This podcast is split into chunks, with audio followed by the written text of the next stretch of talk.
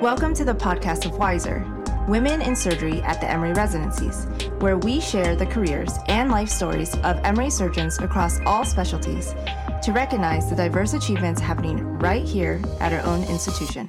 All right, welcome everyone. Welcome back to the Wiser podcast. This is Sandy Hobson. I am a PGY 5 resident in orthopedic surgery at Emory University, and I'm here with our medical student Emily Allard Phillips and Dr. Diane Payne. Dr. Payne completed her medical training at the University of Kansas School of Medicine before attending an orthopedic surgery residency at Duke University. She stayed at Duke University to complete her fellowship in hand and microvascular surgery. From there, she headed to North Hawaii Community Hospital, where she was chief of surgery from 2011 to 2013. Since 2013, Dr. Payne has been with Emory as an orthopedic trauma surgeon, hand and microvascular surgeon, and the director of hand trauma for the Grady Health System. So, first off, I feel like we always like to ask how one got interested in medicine, but I guess for you it's a little different because medicine wasn't your first career. Mm-hmm. So, how did you shift from your first career to medicine? Well, I was on a fast track to medical school in college and was a week away from taking my MCATs and got cold feet. And I was really not ready to commit to the life of a physician at that point in time. And so I, t- I just took a step back and started thinking about what I really wanted.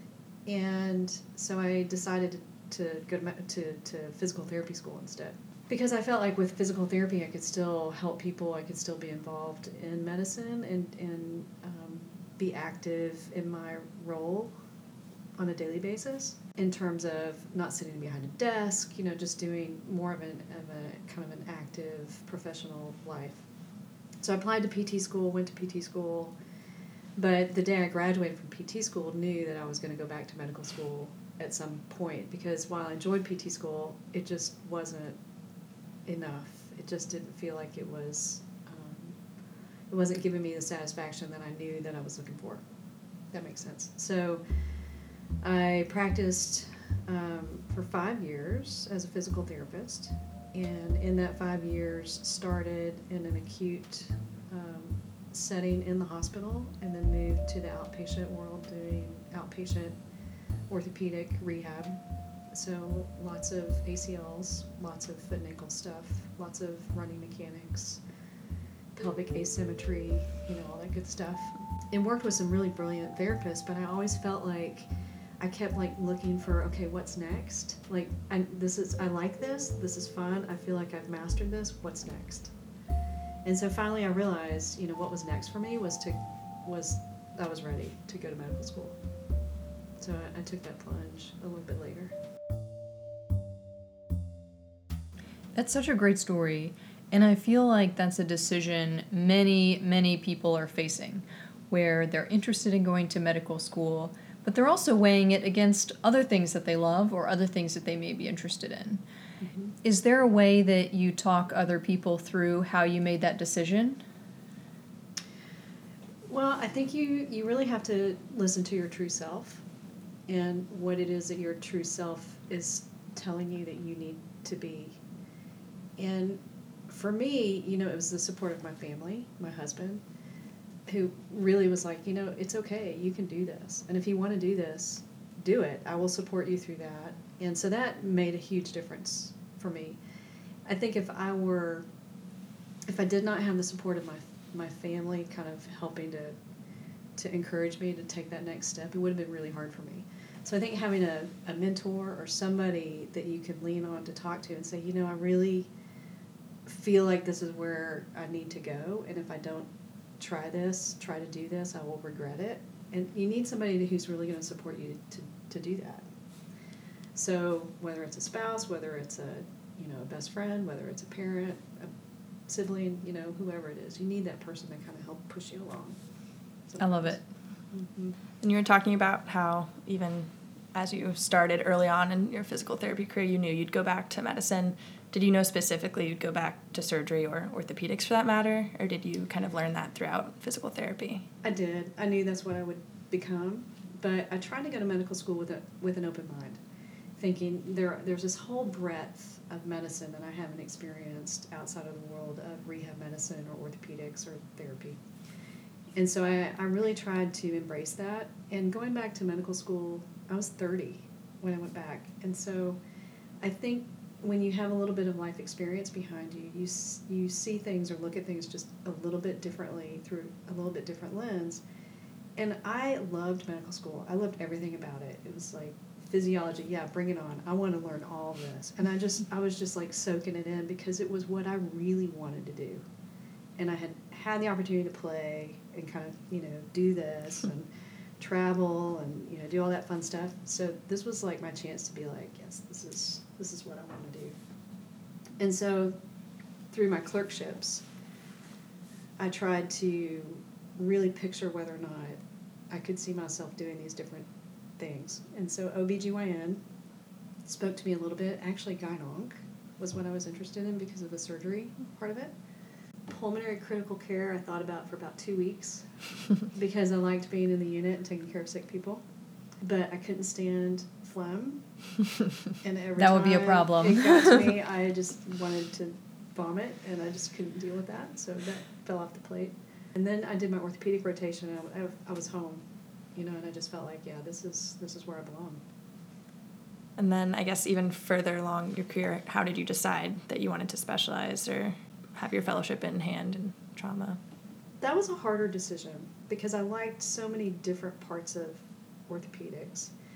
The obvious channel for me was uh, sports medicine because of my PT background, but I just didn't feel like that would be the best place for me with my personality and dealing with entitled athletes. I just didn't picture myself there. So that they can be of, a tough crowd. yeah. So that kind of took that out out of play.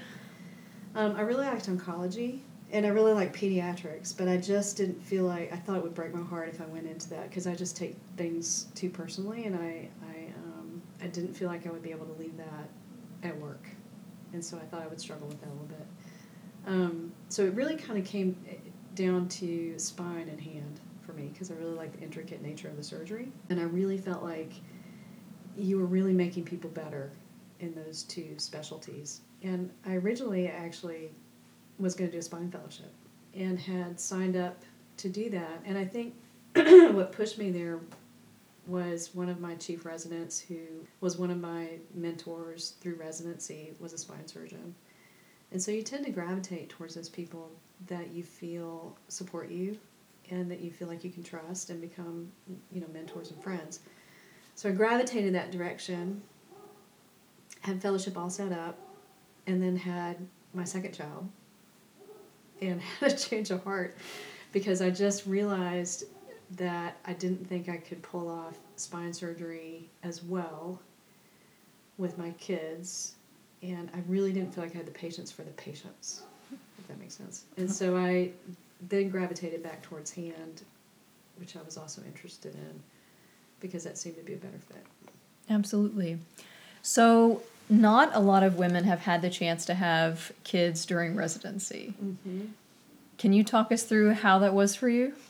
It was a challenge. It mm-hmm. was, um, I remember telling my chairman that I was pregnant, and his first question was whether or not I took birth control. And of course, I said to him, you know, I'm 38 years old and my eggs are old and i'm sorry if this doesn't fit your timeline but it fits mine and there you mm-hmm. go mm-hmm. so yeah i do i plan this very very thoughtfully mm-hmm. and I, I, literally planned to get pregnant at the exact time where i would be in what was called our um, our research month we had three months to do research as a resident and I literally like did the math backwards. Okay, I have to get pregnant this week. And uh, you know, I was lucky. But you know, I was I actually had a class of 3 women out of 8 residents, which was very which was a very diverse class for Duke. And my one of my co-residents and I were the first two who had been pregnant in that program. And so it was it was a little bit of a tough road to travel because not many people had done it before.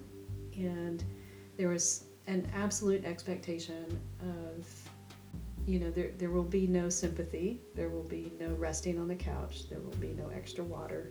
you know, it's like you're going to pull your weight just like everybody else does. And I expected that of myself because I knew if I didn't do that, that there would be repercussions for every every woman that followed me in that program. So it was stressful. It was stressful, and you know, even though you don't necessarily feel very good and you're pretty tired, you just gotta strap it on and um, keep going. So it seems kind of with that story, how you said you wanted to kind of blaze the trail for women following behind you, not just yourself. Um, and then just through other programs you have, like the Perry Initiative, that you do find mentorship important. What advice do you have for any student, but maybe women in particular, that are considering surgery or more specifically orthopedics? Don't let anyone tell you you can't do it. In the world, there will be a lot of people who tell you you can't do it for various reasons. Um, be it that you have breasts, be it that you're small in stature, or you're not strong enough, or you know you don't have enough willpower, and um, they don't know what they're talking about. I had a number of people tell me that when I said I'm going into orthopedics. My dean of students, who I respected probably more than anybody at the University of Kansas, pulled me into his office and told me I was making a huge mistake, which made me want to do it even more, just to prove him wrong. But I think there's this unfortunate aura about orthopedics that it's it's just for the jocks and it's just for the guys, and that is so not true because personally I think we provide better care because we're more empathetic, and it's not about strength; it's about leverage. You know, if you understand physics, you can figure out how to do it. I know when I'm the chief at Grady, the residents work extra hard to get their reductions in the ER before calling me because apparently I have a reputation and they don't want the little blonde girl coming down to get their reduction when they couldn't get it. so I totally agree. It doesn't matter your size, it matters if you understand physiology, mechanics, and the nature of what's going on with the patient. That's exactly right. Then you also mentioned how you had support from your husband when deciding to pursue Mhm. going to medical school, and then you mentioned your chief resident was one of your mentors. What other mentors did you have throughout your, I guess, surgical residency, or even choosing beforehand that supported you as opposed to the ones who told you you couldn't? You know, I have to say my uh, my mother in law, I think, was a very big influence on me. My father in law is a neurosurgeon, and my mother in law is a lawyer, and I came from a family that. So my mom was a school teacher, and my dad worked for the federal government, Mhm. and um, you know they would never have dreamed that I would have wanted to have gone and been an orthopedic surgeon, and would have never supported me to have done that because my role as a woman was to be at home and to have kids and support my husband and make sure I had dinner on the table because that's the household that I grew up in. That was kind of the expectation. Mm-hmm. And so when I met my husband's parent, my husband's parents, I was quite taken by the fact that here is a incredibly successful professional woman who has figured out how to manage this um, this career, and her, and her husband as a surgeon with two kids, and they figured out how to make all this work. And so I, you know, I took a step back looking at that, thinking, well, I can do that, right? And so they were very supportive in, in letting me know it's okay to do that. If that's really what you want to do, you find ways to, to help yourself make it through. And I think having her influence really was what made me say, okay, I can I can make this happen. Thanks for listening to part one of Dr. Payne's episode. Tune in to part two to hear about her research endeavors, including the pivot trial at Grady Hospital.